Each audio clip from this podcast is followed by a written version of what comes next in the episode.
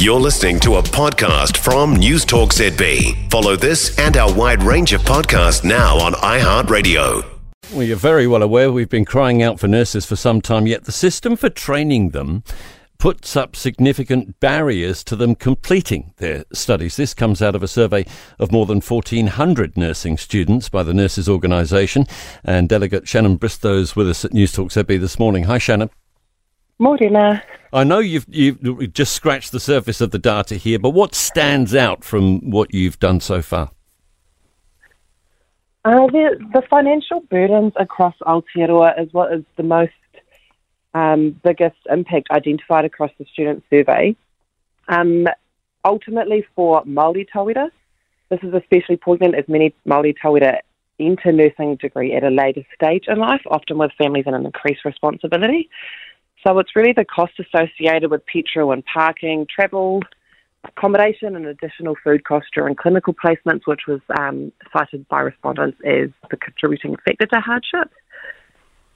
So I suppose that's the biggest thing that came across our survey is really just the financial burdens that us tauira face um, mm. throughout this degree. And, and that clinical placement issue that's come up in the past, has, it, has there not been any progress on that? Because they've got to do these placements, haven't they? Can't finish without them.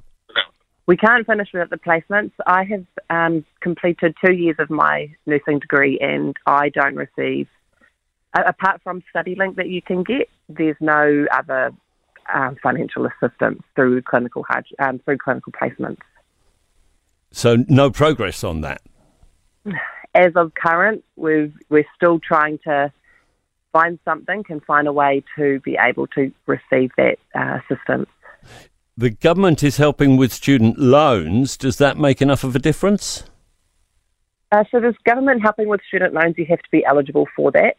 So, if you do have any prior study that you have completed, you aren't eligible for that uh, first for year, or as the new government's trying to put it, as the last year of that free study. However, it's really the impact of losing a wage when you are studying. So, if you are a student that is entering the workforce later on in life, uh, you are still paying the same bills that you've had to pay uh, that throughout your degree. And when you are on those placements, and you often have to either give up work, the the struggle to continue with your rent, your bills, the petrol prices rising, food prices rising, rent prices rising, that income is what is the biggest impact for tauira. I think that people understand, Shannyn, that it is infinitely preferable for us to train our own people rather than import people from overseas. What needs to change for us to achieve that? Yeah, it, it's extremely important that we grow our own workforce so we ensure that we have culturally competent, safe nurses, that we are growing our own to care for our own people.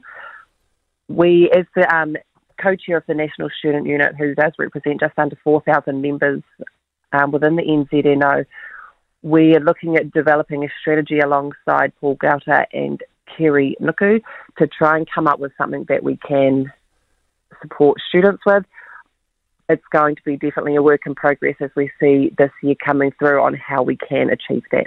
All right. Shannyn Bristowe with the Nurses Organisation. For more from News Talk ZB, listen live, on air, or online, and keep our shows with you wherever you go with our podcasts on iHeartRadio.